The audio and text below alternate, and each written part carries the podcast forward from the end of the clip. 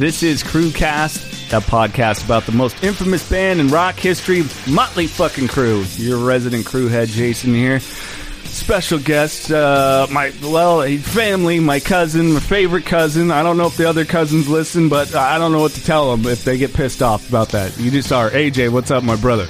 Oh, not much. Uh, glad to be in town. Drove about 28 hours to get here. just to do this podcast. Just for this podcast. 28 hours. Uh, looking like Billy Gibbons, man. That beard is kicking. Thanks, brother. That is- Appreciate it. That is some stuff right there, putting my beard to shame. So, uh, this episode, of course, of Crewcast, we're going to talk about the first time we saw Motley Crue finally happen. Uh, but uh, thanks for listening. Please hit that subscribe button wherever you're listening. Share it uh, with a fellow crew head. That's how it continues to grow. And of course, uh, follow us on social media Crewcast, Facebook, Instagram, and Twitter. So, first time we saw Motley Crue, people that listen, uh, go back, you, you hear the fandom. But, uh, I mean, we were Motley fans from the time we were little fuckers. Yeah, thanks to your brother. Yeah. Which I told the story. I did do the story about uh, my cousin Nicole bringing Shout at the Devil and the whole, you know, so people got the background on that. But yeah, I, my big brother was a big influence on that. you know. Yeah, he had the VHS tape that they put out back then. Yeah, The- uncensored. yeah. uh, Yeah. So we were at how how old do you think we were? We're watching it. and There's there's tits in the the, the Yeah. documentary. Yeah, the, and- the hot tub in the back of that limo. yeah, Vince Neil's limo. Uh, how I- old do you think we were? I think that was, I, I want to guess it was 84 or so. I was like nine. So if it was, was 84, it was six. 9 or 10. yeah, that sounds right.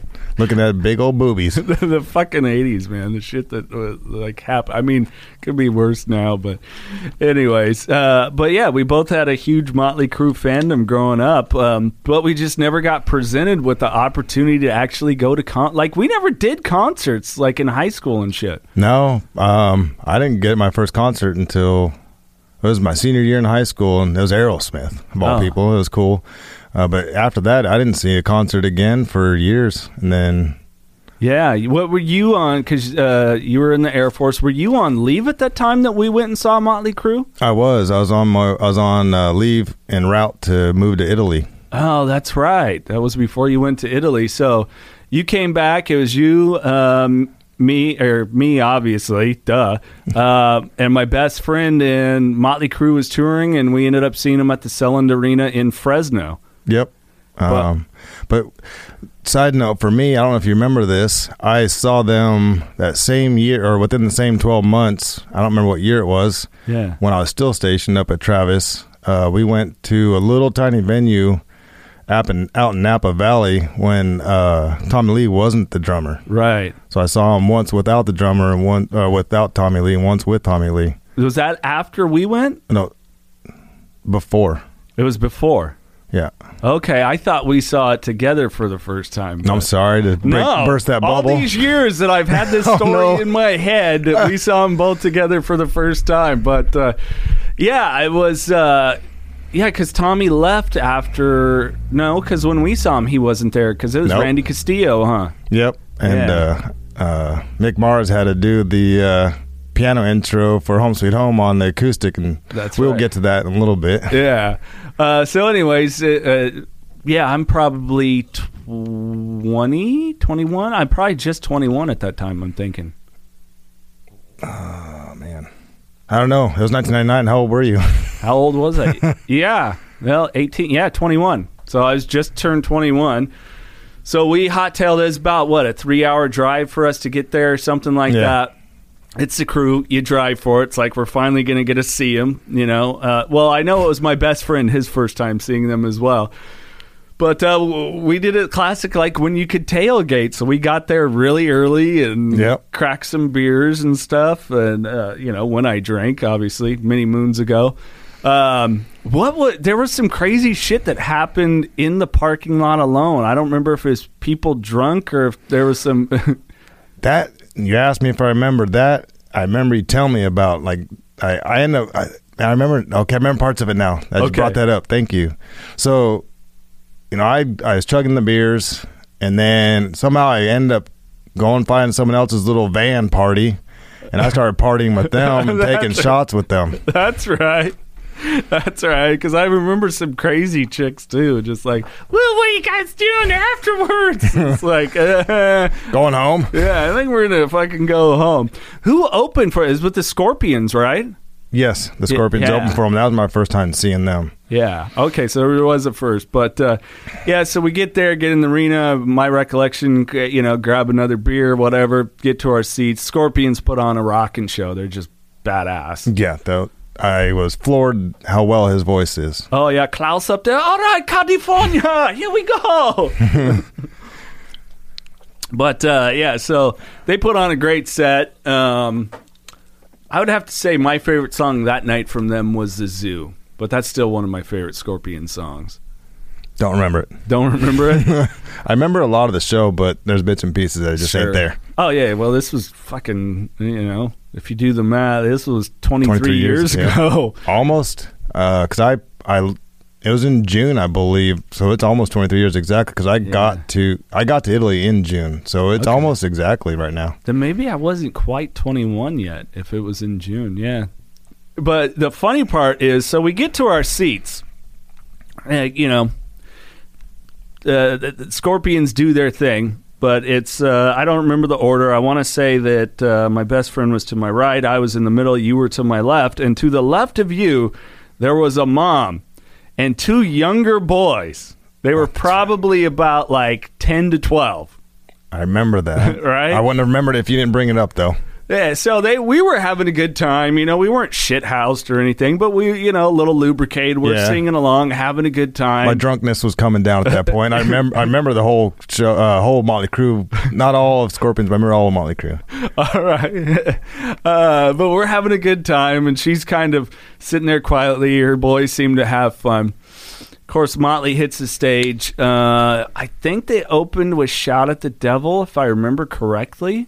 I don't recall, because I think they played in the beginning and then went into Shout at the Devil. That's I want to say yes. Yeah, because I, as I recall, you know, Randy was at his drum set. Mick came out first, then Nikki with the when they do the beginning part of "Shout at the Devil." Then Vince came running out and "Shout at the Devil," and then we're just like, "Oh, it's fucking on! Let's go, Motley Crue."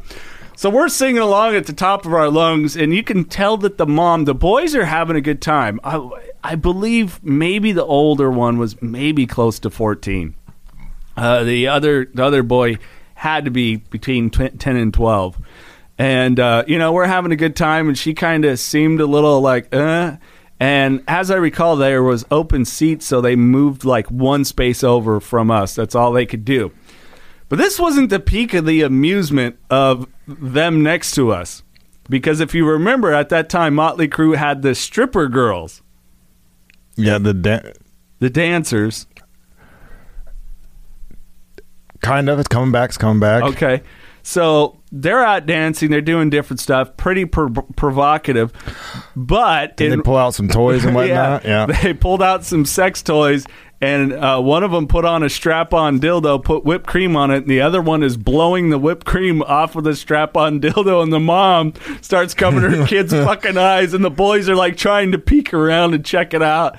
And I remember turning to uh, to my best friend and going, "We're at Motley Crue." it's just like, what the fuck, man. I'm so glad you have this memory because you're bringing it. Like I'm able to start watching it again because half the stuff I'd forgotten about. You know, just kind of moved on in life, and I remember bits and pieces, but I never had such a recollection like you are, and it's coming back. Cool. Yeah. Uh, well, I ended up seeing him. I think that uh, I saw him two more times on that tour.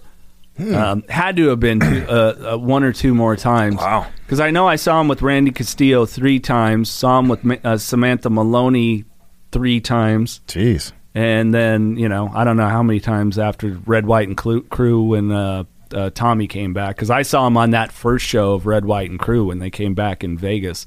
That's uh, if people go to like the Instagram, Facebook, and Twitter. There's a picture of me with a bunch of blurred out people sitting with uh, um, Mick, uh, Vince, then Tommy.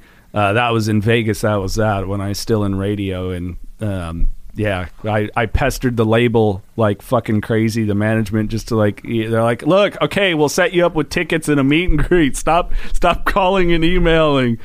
go go to the show, have a good time.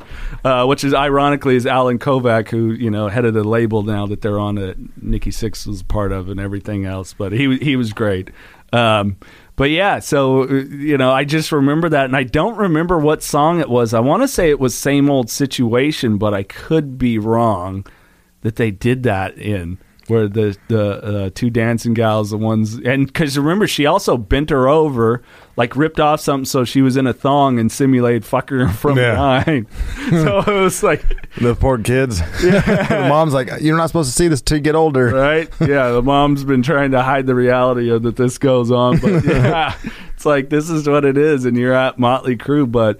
I just remember it, we had such a good time. Was a cool, you know, they had kind of more of a minimal stage setup at that time, still some pyro and and everything, but uh, yeah, it was just like finally got to see Motley Crue, this Yeah. band. You know, it took, you know, you figure I was six to twenty twenty one, you know? 15 years. good 15 years to finally see him and here it is and it didn't disappoint No. you know, it was badass i mean i remember we were kind of like everybody we were all bummed when we found out uh, Tommy Lee left the band, of course. You know, it was like, what the fuck, really? Yeah. But Randy Castillo was such a great drummer. Yes, he was. He, he he held up his end yeah, very well. Yeah, he held. And he played with a lot of good people. oh yeah, I mean, but fuck, uh, you know how many Ozzy albums and tours and shit Yeah. like that. That was such a sad thing when when he got cancer and passed. You know, I It was quick too, if I remember right. Yeah, because I remember it. They did um, uh, new tattoo, the new tattoo album that he drummed on, which was a cool album. And then um, you know, it's like Randy's not going to join us for the tour, not feeling well, and Samantha Maloney from Hole jumped in, and it's like, okay, cool, man, a, a chick on. Uh,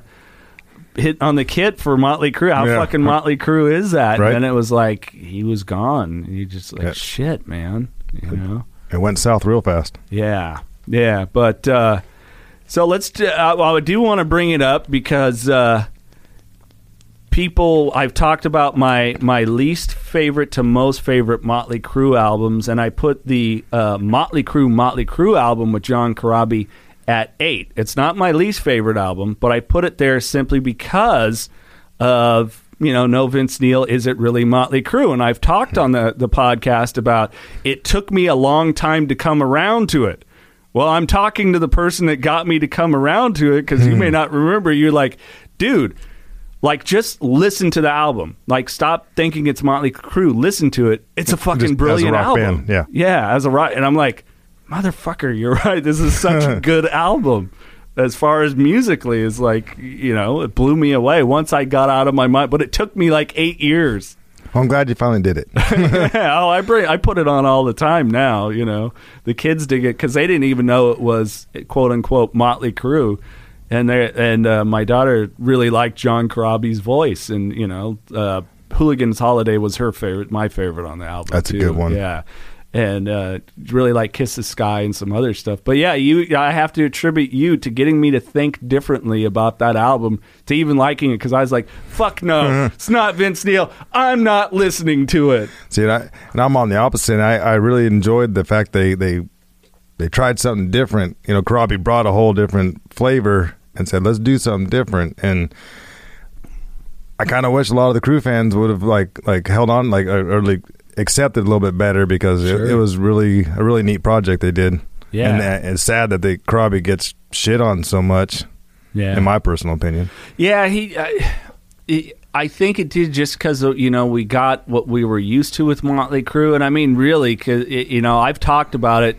Um, people can go back in those episodes when I do talk about Doctor Feelgood, and um, I talk about you know my brother and myself being. You lived with our grandparents at the time, and the first time we saw.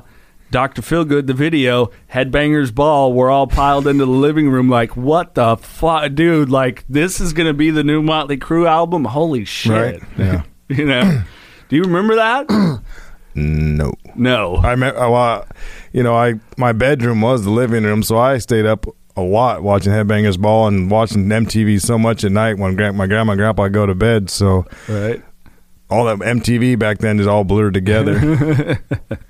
Uh, but yeah, so a lot of my Motley Crue fandom for people, the recurring listeners, comes not only from my brother, but then our. I mean, we grew up like brothers, lived together at one point, and Yep. everything else. So a lot of that, you know, intertwined to uh, to it all, and and really, I think. Uh, you know that I, I had made some notes and thinking about that I was like yeah my cousin really influenced me like oh like oh no that's a cool album. And really it got me back on board because I liked Generation Swine when Vince came back but it was as I talked about that album you know um, it was produced by a guy Scott Humphreys who did a lot of Rob Zombie stuff. And it had that electronic feel but when they did that a lot of Mick was eliminated. You know, there wasn't a lot of leads and solo. You know, it just it had a different feel to it too, which I think is cool when bands do. I like different stuff. Give me different vibes and things. Yeah, But- experiment. Yeah, Try but some something new. yeah, but it kind of took me out of that Motley Crue fandom until I, you know, I uh, like. I mean, I was always a fan, still listening, but you know, it kind of kicked me back into it. And when we finally went and saw them, it was like, all right, that vibe, that that cool feeling. It's a little bit dangerous, but but edgy, and I, you know, it, it can escape through this a little bit. You know, that uh, going to that show really got me back into it. You know, and it was a cool thing for me. So I, I didn't I didn't think of a better thing while we were out on this uh, sort of family reunion type of thing right now than to be like, hey, you're going to come do a podcast with me. So Yeah, I was kind of surprised. I was like, you're like, hey, I got I got a surprise for you, and I was like, all right, well, let's go see what happens. so, uh, you had time to sit down and take notes and remember some things. Uh, I didn't, so I'm, I'm shooting from the hip over here. Uh, uh, for those that might have been at the show that are listening, I, I wonder if you remember a couple things that I remember. yeah, I, So, I'd you- be curious. You remember because we were sitting off to the side of the stage, Right.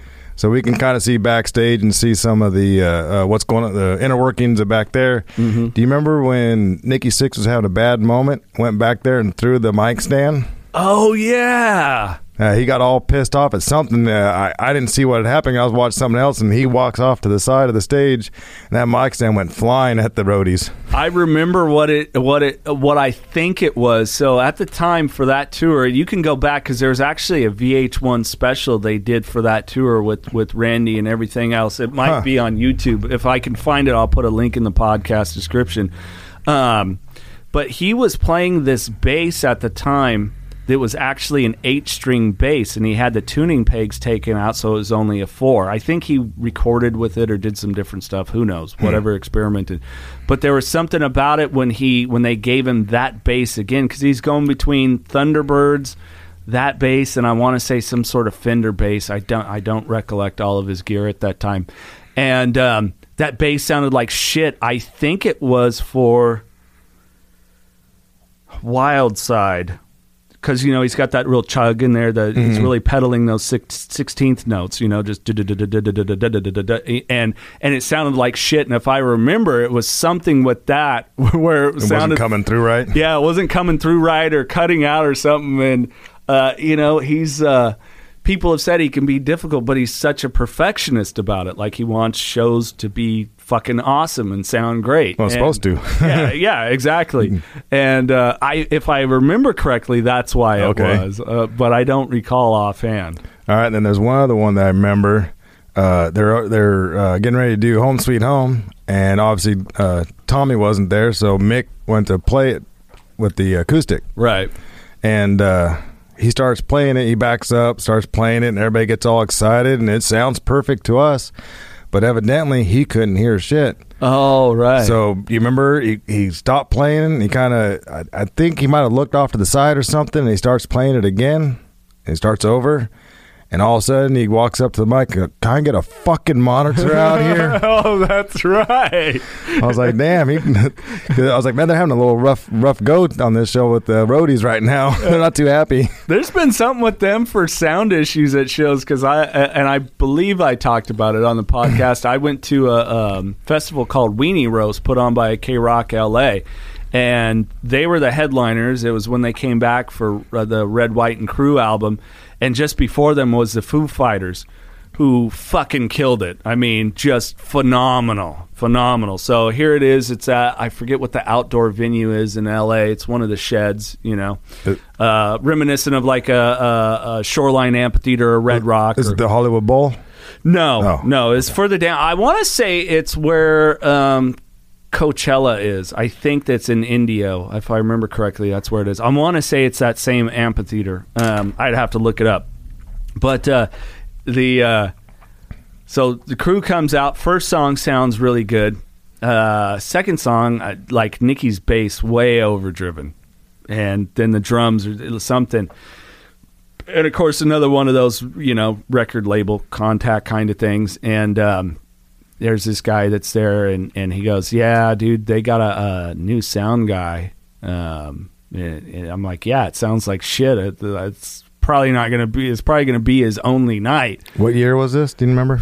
red white and crue was Oh, it, it 2002 2001 i'd have to look it up I was just quick. curious because I got a side story uh, after you're done. uh go for it Well, All right, while you're looking that up, so I told you I saw them before in, in the Napa Valley. yeah yeah Um, well, I was dating, you know, I was active duty. I was dating a girl that was active duty. No, anyway, she was army. I want to say she was active. It doesn't matter. I was dating this girl that was in the military, and um, her ex boyfriend was, and I want to say he was a sound guy for Motley Crue, and that's how I got into that show in Napa Valley yeah she she's like, hey, my my, my ex boyfriend, he'll get us in. We just got to go up there, and you know, I'll tell one of the guys. Anyways, we got in there, and um, so I actually was sitting in the the sound booth, partying and feeding him beer the whole time, and buying myself beer. Uh, and actually ended up partying in the roadie bus with them. Oh, right on. Yeah, I partied with the roadies after that show. I'll be damned. That's fucking funny. You've never told me that. So 2005. Uh, Okay. But yeah, that's so they're, they're they're playing this show. Foo Fighters just killed it. The place is loud. They're having the fucking sound issues. Um, Tommy gets pissed off. Uh, chucks his cowbell. And it skids across the stage, bounces, goes up, and somebody ends up with it. And Vince Neil goes, "The ultimate," he goes, "the the ultimate souvenir, cowbell, courtesy of Tommy Lee." And it's like the only person that was calm about it was Vince. Like, he was just like, uh, you know, he's like, ah, I just I, we're gonna have to fucking do what we Yeah, do. Yeah, just roll through with it and Yeah. play it off and go for it. So you know, they pushed through and did um, they did like "If I Die Tomorrow," of course, off the album because they only had sixty minutes as a festival and and uh, but I it was it sucked because here's all these people excited. Foo Fighters killed it, great show. I mean, so many good bands were on there. I want to say Thirty Seconds to Mars, the Jared Leto band was on the bill. Um, that was that was right when they, they made it big. Then yeah. Yeah, it's a it's total variety of bands and some really cool stuff. Ironically, I was with an ex girlfriend at that time. Uh, nothing happened though, I swear. um, and uh, but the sound was bad, and then like people just started to leave, and I was like, oh, Oh no. this so sucks. To return to KROQ, L.A., the Sunset Strip band, and they fucking sound like shit. Not because they sound like shit, because the sound Yeah. guy is fucking it up. Well, maybe maybe uh, some other guy like me was feeding him beer the whole time, and he wasn't able to pay attention to how it you were there. You don't even remember. It was you, you prick cocksucker. Sorry, my bad. Was that the only time we saw the crew together? Didn't we see them one more time together? That's the last time I saw him. I I believe it's the last time I saw That him. was the last time you saw him. I Mhm. thought maybe we saw him one more time together. Uh, you know, I know I went to a lot of shows. I remember the vast majority of them. Rem- vast majority, I think. I don't know.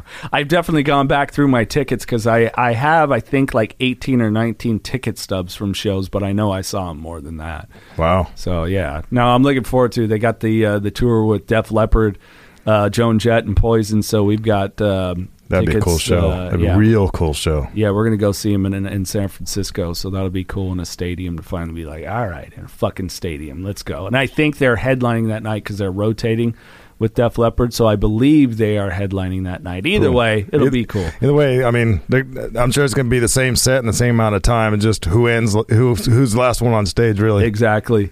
Uh, you don't think you can con the misses into because you live all the way, you know, way back east. You don't think you can con the misses to go into one of the shows? Maybe back there, but to come out here, Oh no, no, Oh. I'm not going to ask you. To I was like, um, I mean, I do have an extra pair of tickets, but I'm not. I wouldn't do that as much as I haven't seen your wife in forever, who's just amazing. But um, I, I yeah, I know I could. I just have to get tickets to it. Um, if they go to the Little Rock because I've I've seen Poison. Yeah. Poison's really cool live, Yeah, they were black. They're fun. but I haven't. I've never seen Joan Jett, and I've never seen Def Leppard. Def Leppard is, is I love Def Leppard. still phenomenal live. Joan Jett kicks ass. I Does actually she? met her. She did a, a one of the fairs where we live, and she did. We got like just a few seconds, and she is just. There's certain people that just like how their presence is and they carry themselves. Uh, Joan Jett just had it. You were just like, fuck, I get it. You know, That's awesome. Like, uh, you know, I've gone to a couple shows. Like the first time that I saw, finally saw Scott Weiland. I never got to see STP, the original members, live, but I saw him with Velvet Revolver, and I wasn't huge on STP. I liked them, but I wasn't like really, really big on them. But I dug Velvet Revolver, and uh, then saw it, and I'm like, oh fuck, I get it now. I totally get it. Like he was just one of those people, you know. So it was uh, it was a trip. Like Motley Crue for me live, it's it's those four guys, you know. They Yeah. it's just like all of them. It's like fuck, okay. You know, you you if you're not a fan or you're kind of dig a couple of tunes, then you go and you just get the vibe of what those four. You know, it's the what is the saying? The sum of the parts is greater than the whole, or the whole is greater than the sum of the parts. I always fuck that Hey, saying up. I think everybody gets what you're saying because I, Yeah. I I get it and I don't remember exactly how it goes. Yeah, so, so I know what you're saying. Yeah, yeah, it's like- all of them together. Just Yeah. they- it's like Vince by uh, by himself is. I imagine it's not quite the same as him with all those other three guys on the stage with them. Yeah. you know they they just they they they work together so well. Yeah, like I saw, um, I've seen Nikki in two different other bands, Sixx:A.M., and then when he's in Brides of Destruction, of course, Mick Mars. Hopefully, that long-awaited solo album comes out because I just want to like hear the, the dude can fucking rip, and he's although he can play fast and he can shred, but just he. For me, he's he, and I even got to tell him this when I met him in Vegas that he was my Jeff Beck. Like for me, my taste, he plays the right notes in the right place for the right song at the right time. You know, and uh, I saw Tommy. Did I see Methods of Mayhem or when he was by himself? I'm trying to remember. I think it was by himself. Um, and all you know, all great performers. But w- yeah, when that collective comes together, there's just something fucking magical that's frenetic and it's there. So like, I'm jacked on Mountain Dew. I get still just as excited as I did the first time we went. You know, just now I'm sober, so it'll be a different experience. Uh, like out of all the concerts that I've been shithoused at, and for forget Motley Crue is one of those that I never got. You know. To the point of, oh, I forgot about that one. So, Yeah, ironically, right? Yeah, right. You would think, you know, yeah, the band that you know is uh, partying, and I and you know it's an interesting thing too now to have you know sought uh, sobriety and the guy that was such a big like influence as a kid, Nikki Sixx, and then now sober too. It's like it, that that influence of what he is now gets to be something different. So that was kind of a cool thing for me. So you know, it's like that parallel of life and something that you were passionate about when you were a kid is still there for for a reason, you know. So it's pretty cool. I'm looking forward to it. Right on. Uh, anything else, Maestro?